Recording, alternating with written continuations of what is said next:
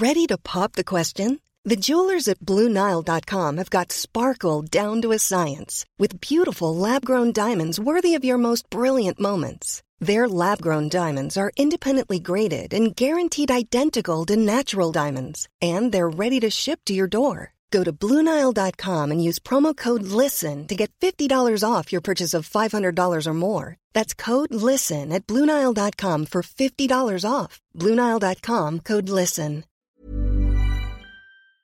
Välkomna till eh, faktiskt säsongens sista filosofiska salong och då har jag bjudit in Alexandra Pascalido, författare och journalist, Lars Trädgård, professor i historia.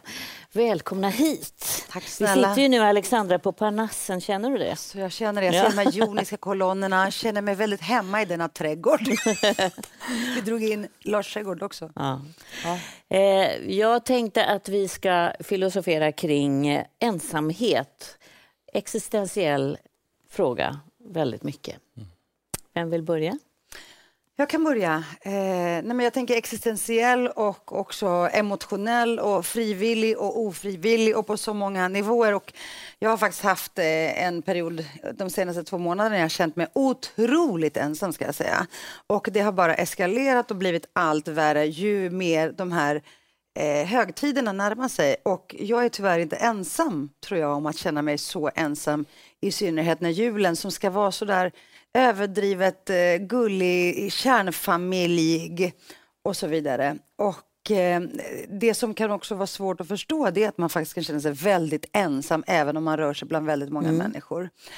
Och när jag ringer eh, mina kompisar i Grekland och berättar om den här ensamheten och deppigheten som också kommer när det är så mörkt och kallt, då säger de så här, ja, då, då börjar de fråga kring detta och det jag resonerar kring det är ju att vi har ju flest singelhushåll i världen. I Sverige så är integritet något väldigt centralt. Och ett sånt här uttryck eh, som är väldigt svenskt också är att man ska rå om sig själv. Eh, och, och, och, det är också som att svenskar behöver ett väldigt utrymme. Alltså jag har en kompis vars mamma har dött. Jag vet inte riktigt när det är lämpligt att ringa faktiskt. För att någon har sagt till mig att de måste få sörja i fred. Så är det inte alls i den grekiska kulturen. Du bara invaderar ett hem och tar över matlagning och städning. Men den här svenska ensamheten, den fascinerar mig. För att den är så dubbel. Den är samtidigt en frihet, en självständighet som era förfäder har kämpat för. Som kommer med välfärd och att man ska klara sig själv. Och samtidigt så gör den så ont, den är så smärtsam för vi behöver inte varandra. Mm. Det är inte kaos och katastrof och kris att man måste hålla mm. sin medmänniska i handen. Så jag funderar kring den här mm. dubbelheten. Vill du höra vad, vad du tänker? Nej, men jag tror mycket av eh, det som Alexandra är inne på är sånt också som jag skulle lyfta fram. Eh, det finns ju en föreställning om, om svensk ensamhet, du var lite inne på det. Eh, och det är lite grann en slags, nästan en slags vandringssägen i Sverige. Vi gärna vill tala om detta för vi har en idé om att ensamheten kanske till och med skulle vara mer utbredd i Sverige. Lite grann har att göra just med det här med ensamhushållen till exempel. Eh, men det som är så fascinerande är att man tittar på forskningen kring de här frågorna så ser man då att vad det gäller till exempel ensamhushållen eh, eh, de som har, bor ensamma, de tenderar att känna sig mindre ensamma. De har fler männer, vänner, de har större socialt liv. Så det finns inga empiriska belägg för att de skulle vara mer ensamma. Och ser vi på svenskar i allmänhet, inklusive de äldre svenskarna, så har de mer utvecklade sociala nätverk, uppleva sig själva som mindre ensamma och mer tillfredsställda eh, än vad man gör till exempel då i Sydeuropa eller i andra delar Om man av jämför de här ja, forskningsstudierna, de här ja, studierna du talar om. Så det, så det där är intressant, va? för det, det, finns en slags uh, mismatch mellan um, en, en, slags idé om svensk ensamhet mm. å ena sidan och det, det så att säga, vad folk sen till slut säger sig ändå uppleva. Och det där tycker jag är, är väldigt intressant. Jag tror det har att göra med det som du var inne på tidigare, nämligen att vi har ett, skapat ett samhälle i Sverige där vi så att säga, premierar ganska mycket den här individuella friheten, integriteten, oberoendet. Eh, och detta är någonting som är, upplevs som väldigt värdefullt. Eh, sen är det så, tror jag, att det är lite finare att betona gemenskap eh, än att säga att man tycker om att få lov att vara i fred. För de här sociala värderingar som gemenskap, familjen, vara tillsammans och så vidare, det är sånt alla förstår, det är någonting fint. Eh, men däremot att säga att nej, men i själva verket så eh, håller jag med Jean-Paul Sartre, eh, att helvetet det är andra människor. Va? Alltså skulle man säga det så skulle man, säga att det är för en konstig människa som säger någonting sånt underligt. Men Många människor eh, i Sverige liksom njuter just av att ha också ett, ett visst avstånd, eh, den här integriteten, eh, så att man liksom kan på frivillig basis bestämma sig för att vara tillsammans med andra människor. Inte så att säga inne i en mer, mer tvånglig social relation. Men jag, jag alltså, skulle vilja säga en sak bara. Jag håller med och håller inte riktigt... Men jag kan få säga en sak på vad jag tänker i den här, så släpper jag in det sen. För att jag tänker också, du, det du talar om är upplevd mm. i de här studierna, ensamhet. Mm. Och den tycker jag är intressant, för det är som Alexandra sa, att till och med i en nära relation kan ju en människa uppleva sig väldigt ensam. Mm. Så det är frågan vad det där begreppet egentligen står för. En oh, slags ensamhet, ödslighet som inte har att göra med Nej. att vi sitter så här. Engelskan har ju bättre uttryck här som vi saknar på svenska. I engelska kan man göra en, man ska säga, en distinktion mellan lonely och alone. Mm. Eh, I, när man säger ensam i Sverige så tyvärr så täcker det liksom lite grann av båda. Och då, då missar man just den här distinktionen. Det, det, är en har vi inte det på svenska, vara... det här med att vara själv och att vara ensam? Eller? Det, kanske ja, inte... det är inte riktigt lika tydligt. Va? Eh, och när, så när man pratar om svensk ensamhet så blir det lätt en förvirring lite grann kring, kring de här. Jag tänker också att det handlar väldigt mycket om perception, språk, kultur. Den svenska kulturen är en av de absolut mest individualistiska i världen enligt alla, alla mätningar. Vi är det mest individualistiska folket och ett av världens mest sekulariserade människor. Alltså vi som tror minst på Gud i världen. Jag tror också att ensamheten har såklart med den här individualismen att göra. Och om man då jämför med Sydeuropa där jag kommer ifrån så är de kulturerna mycket mer kollektivistiska. Mm. Därför tror jag, och också att man är lite mer van att klaga. Säga så här, nej men nu känner jag mig ensam. När inte alla mina barnbarn är här. Eh, förstår ni vad jag menar? Men Medans... menar du inte att man kan uppleva en ödslighet och ensamhet även i ett kollektiv. Nej, men absolut, mm. det jag menar, att det blir nästan tydligare för där förväntas man konstant vara omgiven av en mm. stor familj och en släkt. Och, och det är jättesynd om, en, om man inte är det. I Sverige, alltså jag har, när jag har blivit svensk i den här svenskhetsprocessen så är det så här, jag ringer folk och säger jag har varit ute i skogen och tagit en promenad. De bara ensam? Mm. Kan mina kompisar säga. Ja, för det är sånt man gör som svensk. Och då tänker jag så här, men gud det är något fel, har du inga kompisar? Mm. Förstår ni vad man gör själv? En svensk går till en strand och går och sätter sig längst bort där det är som allra ödsligast. En grek går till en strand och sätter sig närmast mm. de andra för att få gemenskap. Mm. mm. Så det handlar också väldigt mycket om hur vi ser på ensamhet. Men har det inte växt fram också i omgivningen? Vi har ett land som är ganska glest befolkat mm, jämfört med andra länder. Så att det finns liksom den här platsen ja. för att gå omkring Behovet och vandra. Behovet av ett rev större revir. Ja. Jag tänker också väldigt, men när min mamma kom till Sverige och jobbade som hemsamarit som det hände då, så berättade hon om alla de här gamla människorna som ingen någonsin hälsade på. Eh, jag har i flera veckor nu inte kunnat släppa nyheten om den äldre mannen på Södermalm mm. som låg död i tre år utan att Nej, någon upptäckte det, honom. Som... Jag får släppa in det, ja. för det hörde jag dig eh, ja, inte därför, filosofera om, men nästan. Det är ju därför det varit det här intresset liksom just eh, av detta, för det är liksom en så stark bild kan ja. man säga. Men vi ska ju inte glömma att vi vet ju inte egentligen vad han upplevde. Va? Eh, alltså han, han, var död där med eh, ljuset på radion spelande. Men vad vi ju inte egentligen vet var huruvida detta liksom var självvald ensamhet eller det var påtvingat. Var han olycklig? Var han lycklig? Det vet vi ju inte liksom bara eh, utifrån den bilden som vi fått där. Ehm, och jag tror liksom de här bilderna som, som ni målar fram här är klassiska bilder. Om vi ser på den svenska liksom nationalkaraktärslitteraturen så är den fylld av den här tematiken. Svenskar de älskar landets stenar. Mm. Med människorna har de lite mer tvivelaktiga förhållanden. Så det är liksom en väldigt gammal idé om just svenskarnas osällskaplighet. Men stämmer den inte enligt den forskning som du tittar ja, Jag ska säga att den stämmer till viss del. Just för vi är, jag har ju skrivit en bok just om den svenska individualismen. Så att jag menar, det, det, är väldigt tydligt att vi har ett speciellt samhällskontrakt i Sverige där vi har en relation mellan medborgare och stat eh, som är så att säga centralt. Och det där projektet har ju frigjort väldigt många människor kvinnor, eh, barn, äldre som tidigare var beroende va, i mer patriarkala familjegemenskaper av olika slag. Så liksom det, det här projektet vi har skapat i Sverige eh, som är baserat på tilltro eh, till våra gemensamma institutioner har ju ur individens perspektiv varit ett enormt frihetsprojekt. Eh, eh, Baserad på idén att sällskaplighet är okej, okay, men den ska vara frivillig, inte påtvingad. Även äldre idag i Sverige, om du frågar dem vad de föredrar, att vara beroende i sin ålderdom av sina underbara gulliga barn eller av den offentliga omsorgen, så får man då liksom det chockerande svaret att de föredrar beroendet av den offentliga omsorgen. Och det har inte att göra med att inte de tycker om sina barn. Ställer man en annan fråga, vill ni att era barn besöker er? Så säger nästan alla ja. Men man vill ha det här baserat på frivillighet, inte plikt och tvång. Mm. Och det är det jag kallar den svenska teorin om kärlek. befriande mm. faktiskt att mm. inte vara beroende av, mm. i synnerhet för sådana som mig som kommer från dysfunktionell familj. ja. så vill man inte liksom... Och som kvinna. Och som man är tvungen också att förhålla sig till. Men jag tänker att det är strax jul och, och jag tänker att då blir den här ensamheten, den ofrivilliga också som allra värst och i synnerhet i kombination också med sociala medier. Och även om, mm. om eh, du säger då att svenska, svenskan visst är ett sällskapligt djur, om man ska säga så, så kan jag bara säga att jag har haft kompisar i Sverige. Det tog många år. Jag växte upp i Rinkeby, så det tog många år innan jag fick svenska kompisar. Mm.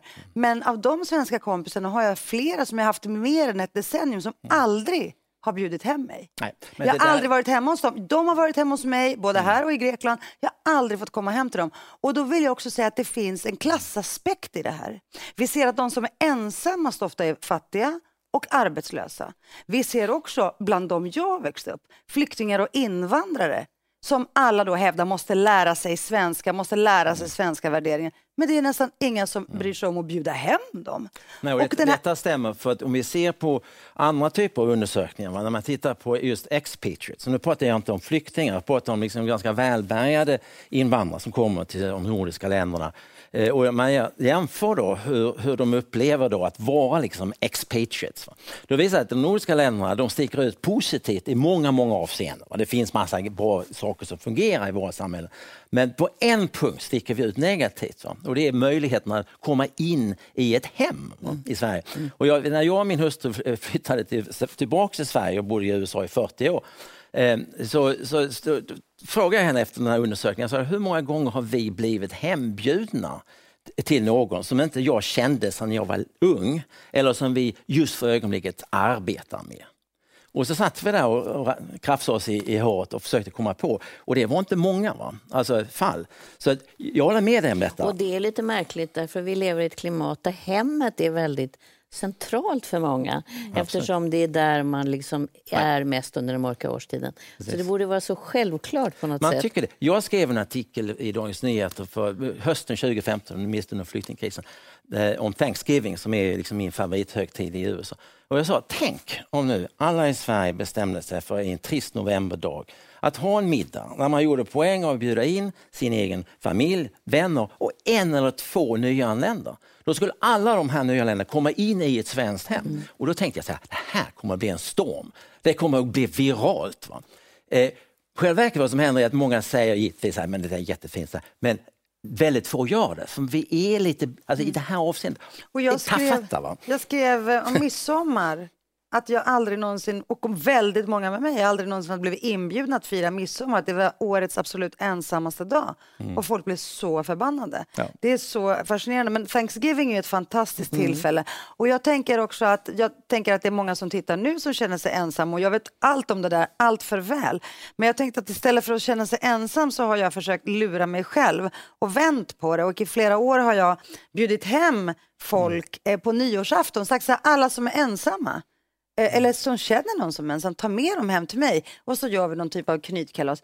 Och jag kan säga att det har blivit de roligaste mm, mm. nyårsmiddagarna någonsin. För plötsligt, och i mitt eget hem, så blev jag förvånad och överraskad av fantastiska nya bekantskaper med jätteroliga människor. Mm. Och så förvånas man och tänker, men gud, har du inga, eh, inte blivit inbjuden till någon? Så, så otroliga människor. Mm. Så det tycker jag att vi borde öppna våra dörrar och våra fönster. Och mm. Även om eh, Jean-Paul Sartre sa att helvetet är de andra människorna. Jag tror, jag tror faktiskt att han menar de andra. Jag tror att mm. det handlar väldigt mycket också om rädslan för främlingen. Jag tror att vi måste slipa ner de här trösklarna och börja snacka lite ytligare som de säger om amerikanerna, med vem som helst och bjuda hem folk. Det är inte så farligt. Mm. Nej, Men jag tror att, jag tror att samtidigt, vi ska inte underskatta Sartre här, jag tror han också pratar om det, det som vi tidigare pratade om, nämligen att det är en sak att ha relationer med människor när du inte liksom är försatt va, i någon form av beroenderelation. Jag tror att den här frivilligheten är viktig. Va? Eh, i sammanhanget. Sen, sen, sen, tycker jag det är viktigt, jag tycker det är ett bra upprop egentligen, va? Det här, din tanke nyårsafton. Jag har samma erfarenheter, va? likadant med Thanksgiving. Där tror jag vi har en hel del att jobba på i Sverige. Va? Och vi har ju årstiderna emot oss. Va? I, I det här läget vi befinner oss i nu, de flesta svenskar, de är glada över att lyckas ta sig hem från jobbet. Va? Och är tanken att sen dessutom fixa till en middag och bjuda in folk i hemmet som vi är också så besatta av. Det ska vara fint. Ska man göra en middag då måste man sätta på ett matprogram här till exempel och göra en jättefin middag. Det räcker liksom inte bara kasta ihop lite spaghetti och köttbullar och bjuda in ett gäng människor spontant. Du, det, ska till sig lite Det får vi skicka ut nu till alla som tittar. Gör det eller ha knytkalas, det tycker jag är så roligt. ja. Man behöver inte vara så märkvärdigt. Nej. Öppna era dörrar. Jag tänkte faktiskt, även om det här är ett sånt eh, bra ämne, så ska vi byta ämne. Vi ska prata om eh, tro. Vad ska man tro på? Tillit ligger nära intill tro. Jag ska prata mer om det. When you're ready to pop the question, the last thing you want to do is second guess the ring. At BlueNile.com you can design a one-of-a-kind ring with the ease and convenience of shopping online. Choose your diamond and setting. When you find the one, you'll get it delivered right to your door. Go to Bluenile.com and use promo code LISTEN to get $50 off your purchase of $500 or more. That's code LISTEN at Bluenile.com for $50 off your purchase. Bluenile.com code LISTEN. Hey, it's Ryan Reynolds, and I'm here with Keith, co star of my upcoming film, If, only in theaters, May 17th. Do you want to tell people the big news? All right, I'll do it. Sign up now and you'll get unlimited for $15 a month in six months of Paramount Plus Essential Plan on us. Mintmobile.com slash switch. Upfront payment of $45 equivalent to $15 per month. Unlimited over 40 gigabytes per month. Face lower speeds. Videos at 480p. Active Mint customers by 531.24 get six months of Paramount Plus Essential Plan. Auto renews after six months. Offer ends May 31st, 2024. Separate Paramount Plus registration required. Terms and conditions apply if rated PG.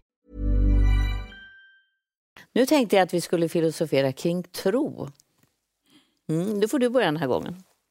Ja, eh, lite grann som jag, vi pratade lite grann i pausen. Var, eh, det är ju den här frågan som är så dagsaktuellt. Va? Vem är det egentligen man ska tro på? Vem ska man lita på? Alltså vi lever ju i en tid som är på många sätt väldigt spännande, kreativ, eh, väldigt demokratiserad. Det är liksom mycket flatare strukturer. Va? Man har tillgång till väldigt mycket information eh, via sociala medier på andra, i andra kanaler. Eh, men samtidigt så är det en enorm förvirring kring liksom, vad är det som är pålitligt? Vad är det man kan tro på som, som sant och verkligt eh, på något sätt? Eh, och jag tror att det gör att den här frågan liksom blir väldigt viktig. Och inte minst då, vi pratade lite tidigare om Sverige som ett sekulärt samhälle också. Så det är inte så att man på en självklarhetssätt bara kan säga att jag checkar in med Gud och kollar läget, utan man liksom är lämnad till sig själv på något sätt.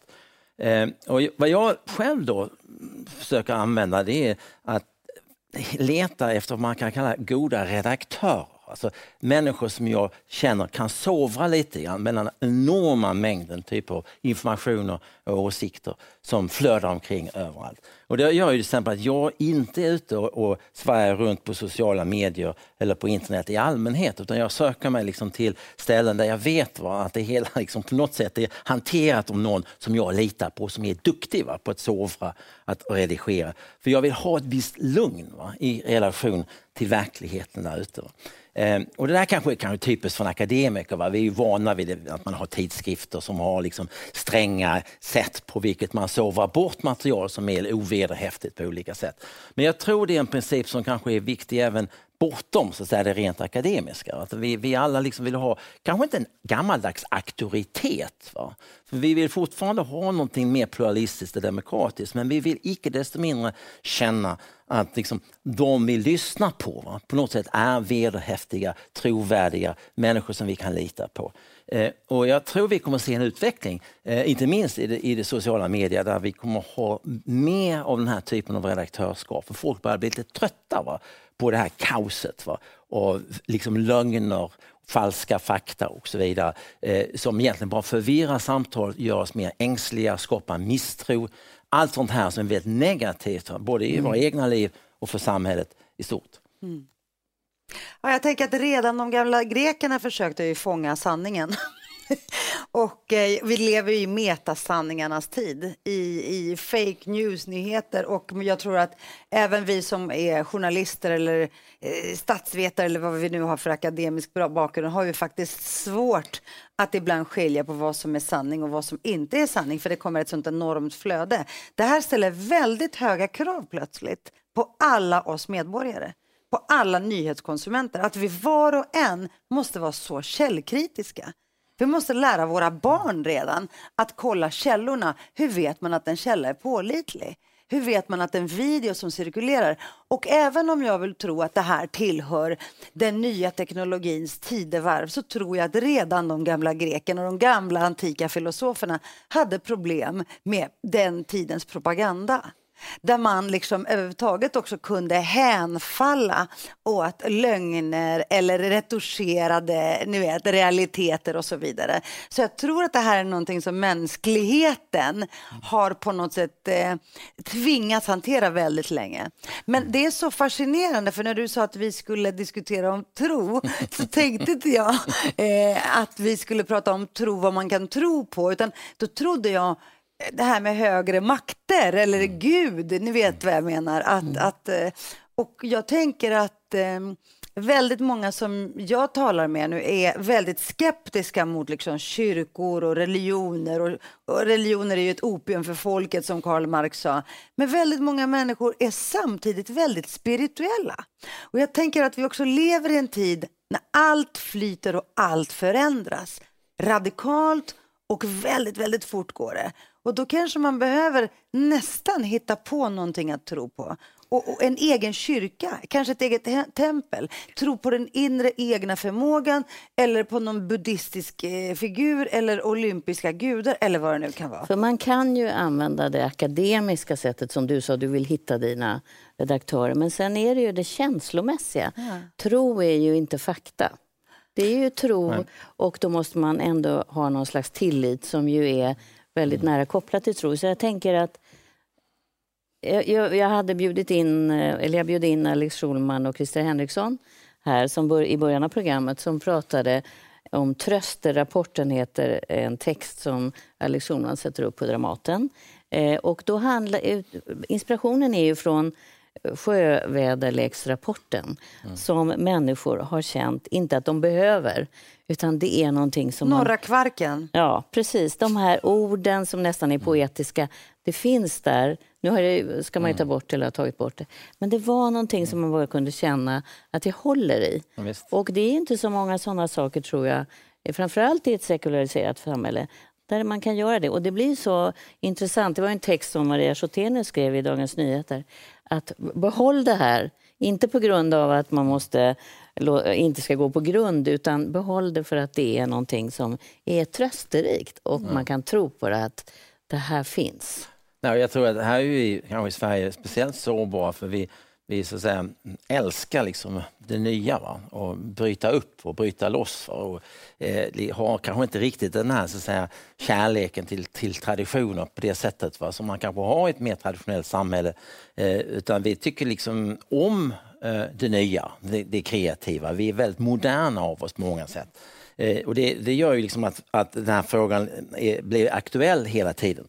Eh, och jag, jag tror liksom att det är jag tror det är viktigt att påpeka det som du var inne på, att, att eh, man, man liksom behöver ha någon form av stabilitet. Va? Det fin- och det är lite grann de här, de här plattformarna. Alltså ett, ett skäl till exempel att vi eh, i det här samhället har kanske mått ganska bra i att vi har haft en del ganska väl fungerande gemensamma institutioner som, som hjälpt till att skapa någon slags gemensam verklighetsbild även om inte vi har varit religiösa på samma sätt. Va? Ja, för ni har ju trott, alltså i Sverige har man ju trott på samhället och vä- alltså välfärdssamhället och på sina regeringar, vilket man inte har gjort i väldigt många andra länder. Precis, precis. Och, det, och jag tror det där, är, det där är en väldigt viktig poäng. Va?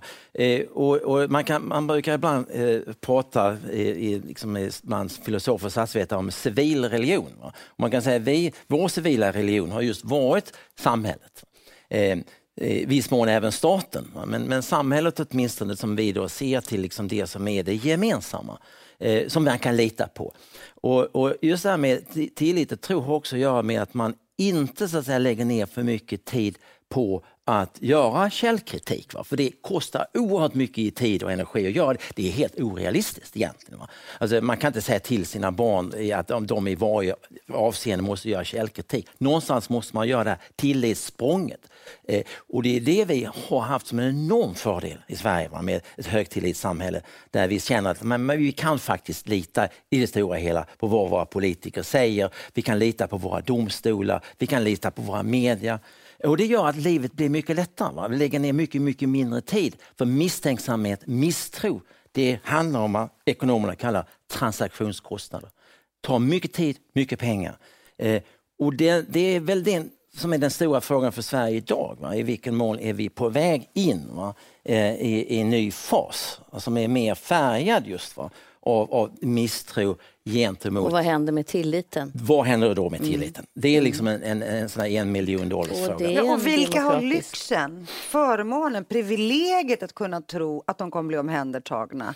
Att de kommer att, Mm. kunna, att kunna falla eh, liksom, i, i det här i något slags välfärdsnät som faktiskt ju inte längre är det som en gång gjorde Sverige så världsberömt.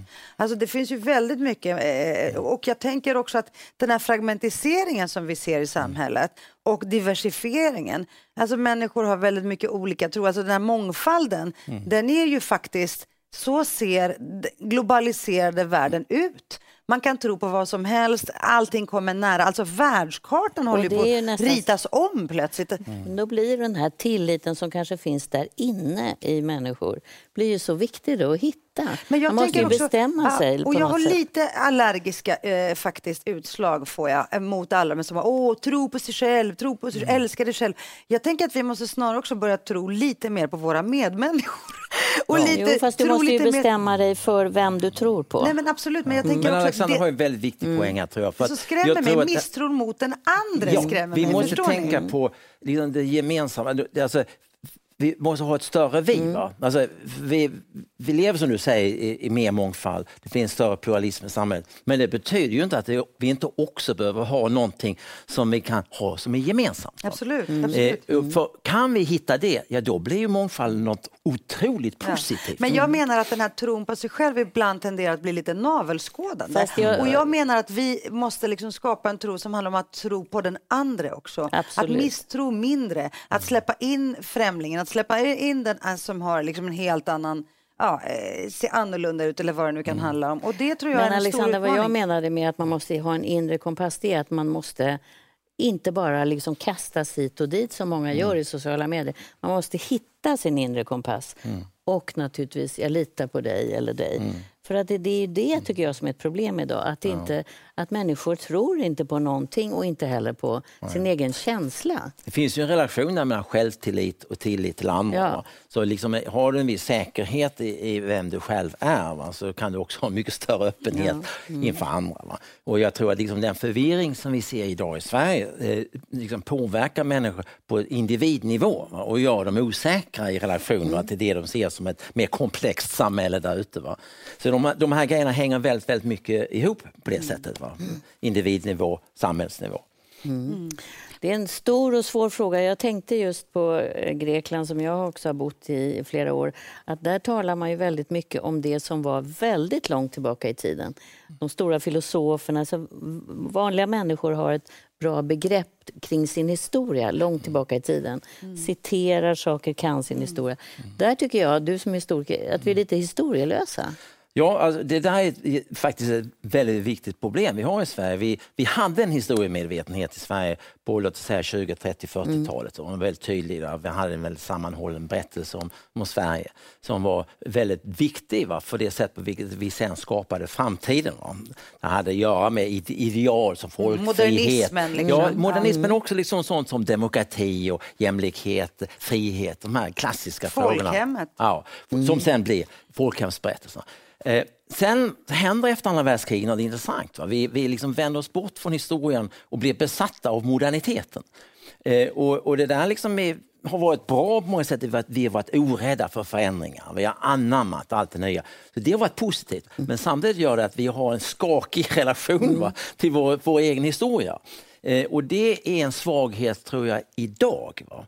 Eh, när vi inte liksom har ett ankare. Va? Vi har kanske till och med politiker som är lite utan karta och kompass kan det kännas som ibland. Just för att deras förståelse av de här lite längre perspektiven är ganska tunn om vi jämför med hur det var för 50-60 år sedan. Som en politiker som skrev bara häromdagen att på 20-talet Sverige var, jag vet inte vad, vilket välfärdsland. Men det är väldigt viktigt att vi alla kan lära oss av historien. Jag tänker min dotter läser väldigt mycket nu om vikingatiden.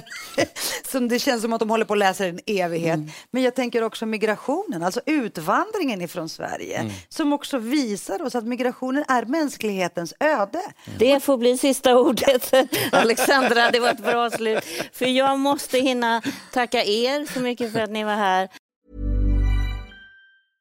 Hey, it's Paige DeSorbo from Giggly Squad. High quality fashion without the price tag. Say hello to Quince.